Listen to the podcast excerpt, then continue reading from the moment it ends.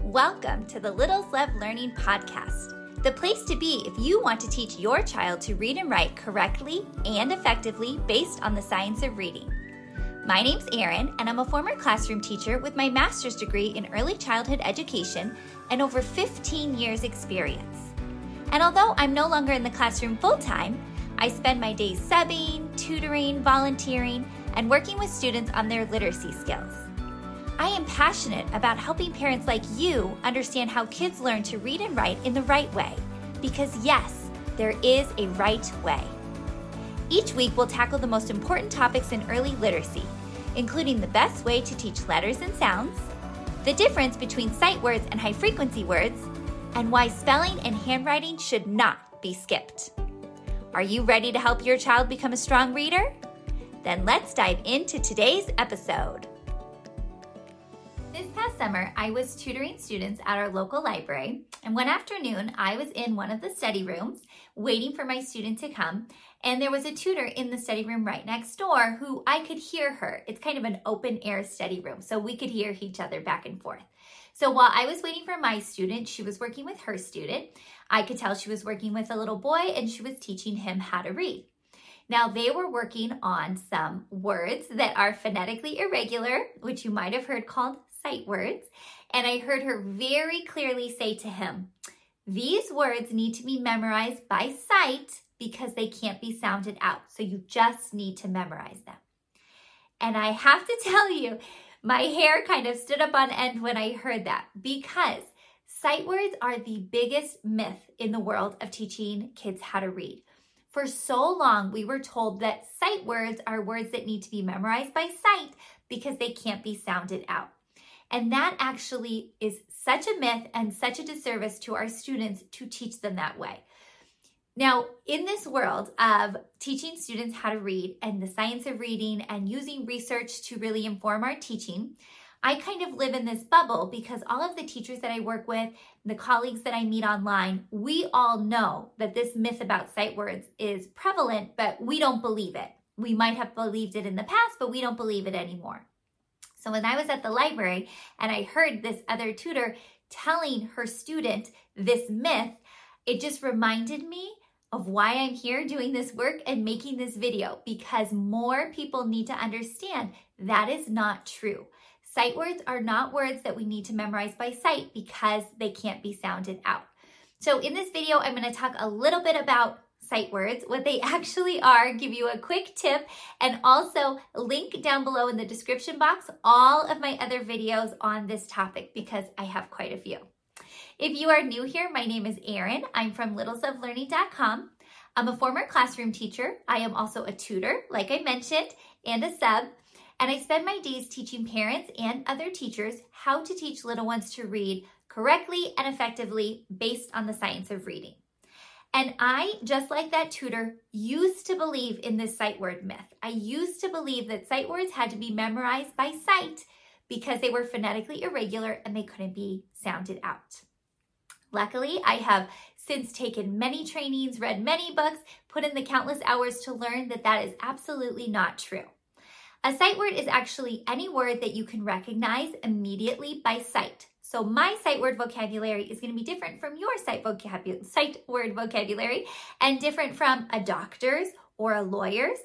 Just depends on which words we are reading and that we can recognize by sight. What this tutor was actually talking about, not sight words, she was talking about high frequency words that are phonetically irregular. So those are words that it's really tricky to sound out the whole word because not all of the word follows our usual phonics patterns. So that's what makes them a little bit trickier. But we don't have to memorize them by sight and we don't have to be scared of these words. We can actually teach our students to pull apart the sounds in those words and figure out how to spell them. Some of the parts are going to be spelled totally regularly and some of them are going to be irregular. So I'm going to show you a quick example and I'm going to tell you the phrase that I like to use when my students are spelling these irregular words to help them get that spelling in their brain so that it sticks. So there were a few high frequency words that are irregular that were really giving my students a hard time this past summer when I was tutoring. They were three words, could, would, and should. Oh my goodness, these words were tricky. So, this is what I like to do with my students when we are learning those tricky words. They are irregular, phonetically irregular, but we don't just have to memorize the whole word. What we want to do is we want to pull apart the sounds in that word first. So, let's start with could. K, uh, d. Three sounds, so they would write three lines on their board.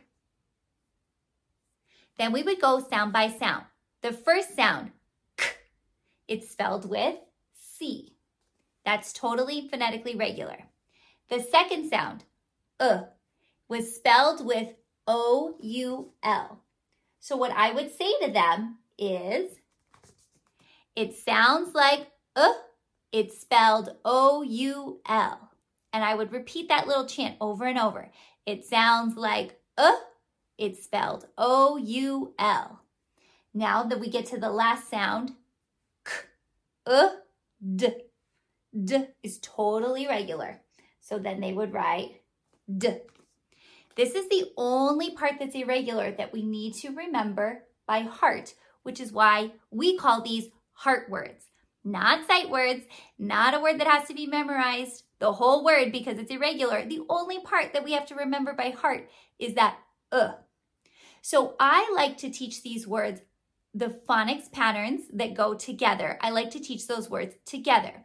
So for could, I would also teach would and should at the same time. It just makes sense. Keep them all together. I said they were brothers and the three brothers needed to be together. So then we would tap out the sounds in would. W, uh, d.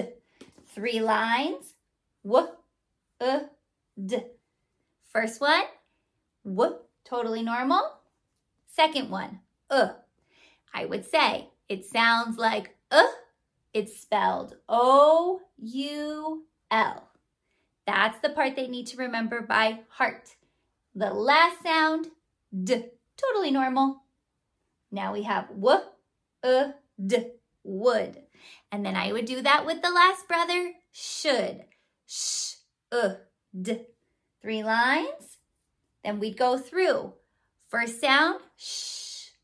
My students already knew their digraph, so that was totally normal. Uh, it sounds like uh, it's spelled O U L. That is the part we need to memorize by heart. And then the last sound, D, totally normal.